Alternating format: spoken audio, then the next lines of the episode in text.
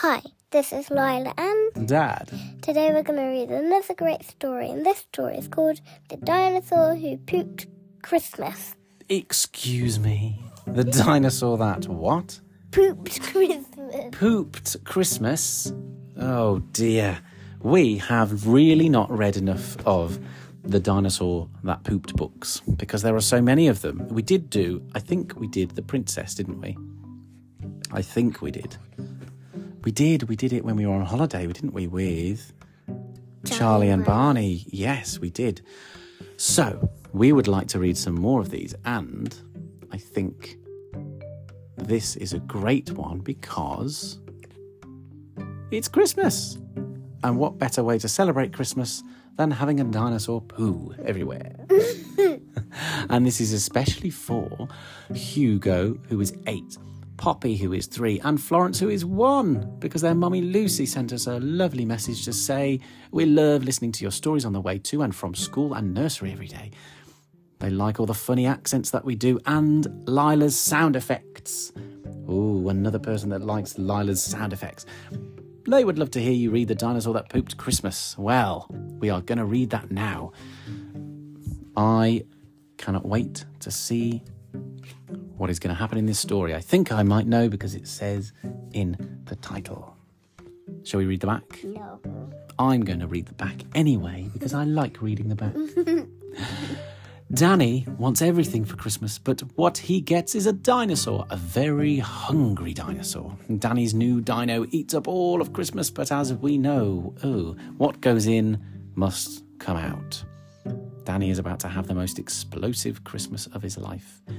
There is poop, presents, and prehistoric creatures in this festive feast. Right. This is a book by Tom Fletcher and Dougie Poynter. They were in a super cool band called McFly, and they made really cool songs. But now they write really cool books. So, shall we read about this dinosaur who needs the toilet? yes. What do we say? What do we say? What do we say? We say, let's read. Let's The read. dinosaur who pooped. This is going to be super because it's all rhyming. Let's read. From high in the sky, Santa looked down below to houses all cozy and covered in snow, where snoozers were snoozing, tucked up in their beds, whilst dreaming the most festive dreams in their heads. But one boy called Danny, a greedy young chap, the greediest chap on the planet, in fact, was lying awake on his mountain of toys, which stood even taller than most girls and boys. But that wasn't enough. Danny still wanted More. more. He wanted much more than his toy box could store. But Big Santy C said, I'll leave him a present, but this year his present might just be unpleasant. I think Santa's had enough of Danny asking for all the toys. Danny heard a clatter. Sorry, Danny heard such a clatter, his heart skipped a thump. 'Twas the clogging. I'm sorry, it was the clopping of hooves going clippity clump. He bounced out of bed and threw on some shoes and crept down the stairs on his. Oh my! Get, I'm getting all my words confused. He bounced out of bed and threw on some clothes and crept down the stairs on his tippy tippy toes. Getting all my mer- my words muddled up. And there under the tree were gifts big and small and a ginormous egg placed in front of them all. It looks like a potato with red spots on it. The egg does. It does. It's very big. It's taller than his Christmas tree. It's even taller than his chimney. An egg, like an, Danny said. like. It kind of does look like a big potato. An egg, Danny said. Santa brought me an egg. And then out with a crack. Oh, that was so cool. Popped a dinosaur's head. It wasted no time on that cold Christmas morning and started to eat everything without warning. It swallowed the stockings and the Christmas cards too, and the red fairy lights, and then the green and the blue. There wasn't a single thing Danny could do except sit and watch as the dinosaur chewed. He chewed and it munched and it crunched on Kris Kringle, the reindeer, the sleigh bells, and all things that jingle. But it didn't stop there. There were more things to gobble, much more than the small shiny baubles that bobble. It ate up the cat and the dog and the fish, and from the dishwasher it downed every dish the tables, the chairs, the walls, and the doors. Now nothing was safe, not even the floors. Now, reader, beware. The next part is scary, and if you read on, you'll need new underweary. Do you have a clean pair of pants on, everybody? Then let's read. Danny's poor gra. Oh dear. Danny's poor granny was knitting some socks, but the dino had no need for socks. It had lots. So it slurped up her knitting like strings of spaghetti and gobbled up Granny along with the settee. He's eaten Danny's nanny. Very, very hungry dinosaur. Then it ate Danny's mum. She was gone in one bite.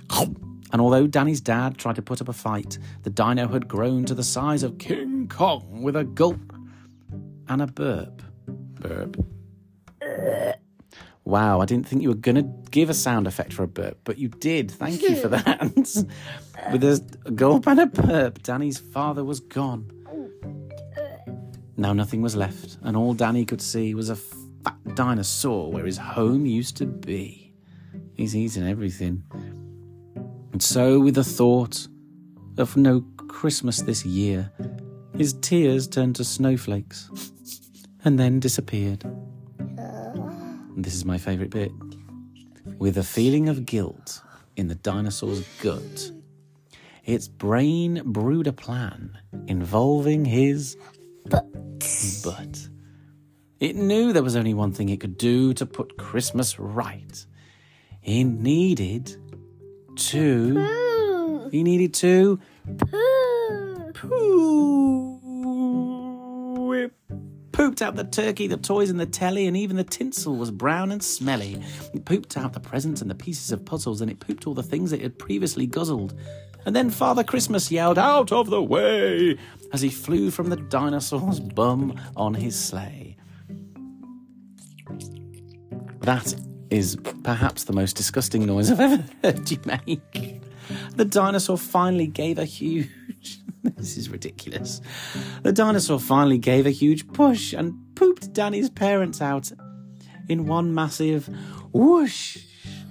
Last but not least, and never forgotten, Granny plopped out of the dinosaur's Bottom. Merry Christmas, said Dan to his whole family as they washed off the presents and put up the tree. And the greedy young chap that you saw just before promised next Christmas he'd not ask for more. And the dinosaur promised he'd not eat a crumb. As would you if Christmas came out of your. Bum. Yes, and the dinosaur is now wearing a giant Pair of pants. looks like a giant green pull up, maybe, because he has done enough poops for the day, I think. Do you know what? I really think those stories are so fun. That was the end, by the way. But I would like to know there were no kid stories about poop when I was a boy.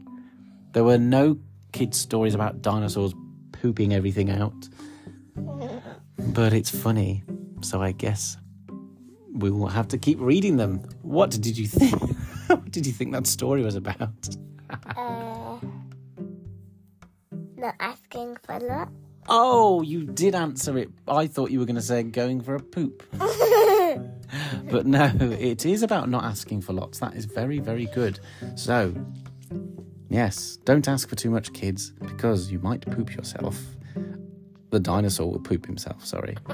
And we don't want that, do we? No. Well, we are really pleased that Hugo, Poppy, and Florence asked for that story, and we hope that you enjoyed it, and we hope that anybody who listened might have enjoyed it too. I guess it's a Christmas story, isn't it? Because it's about Christmas. So, what do we have to say for listening? Merry Christmas. Oh, oh, oh. Bye.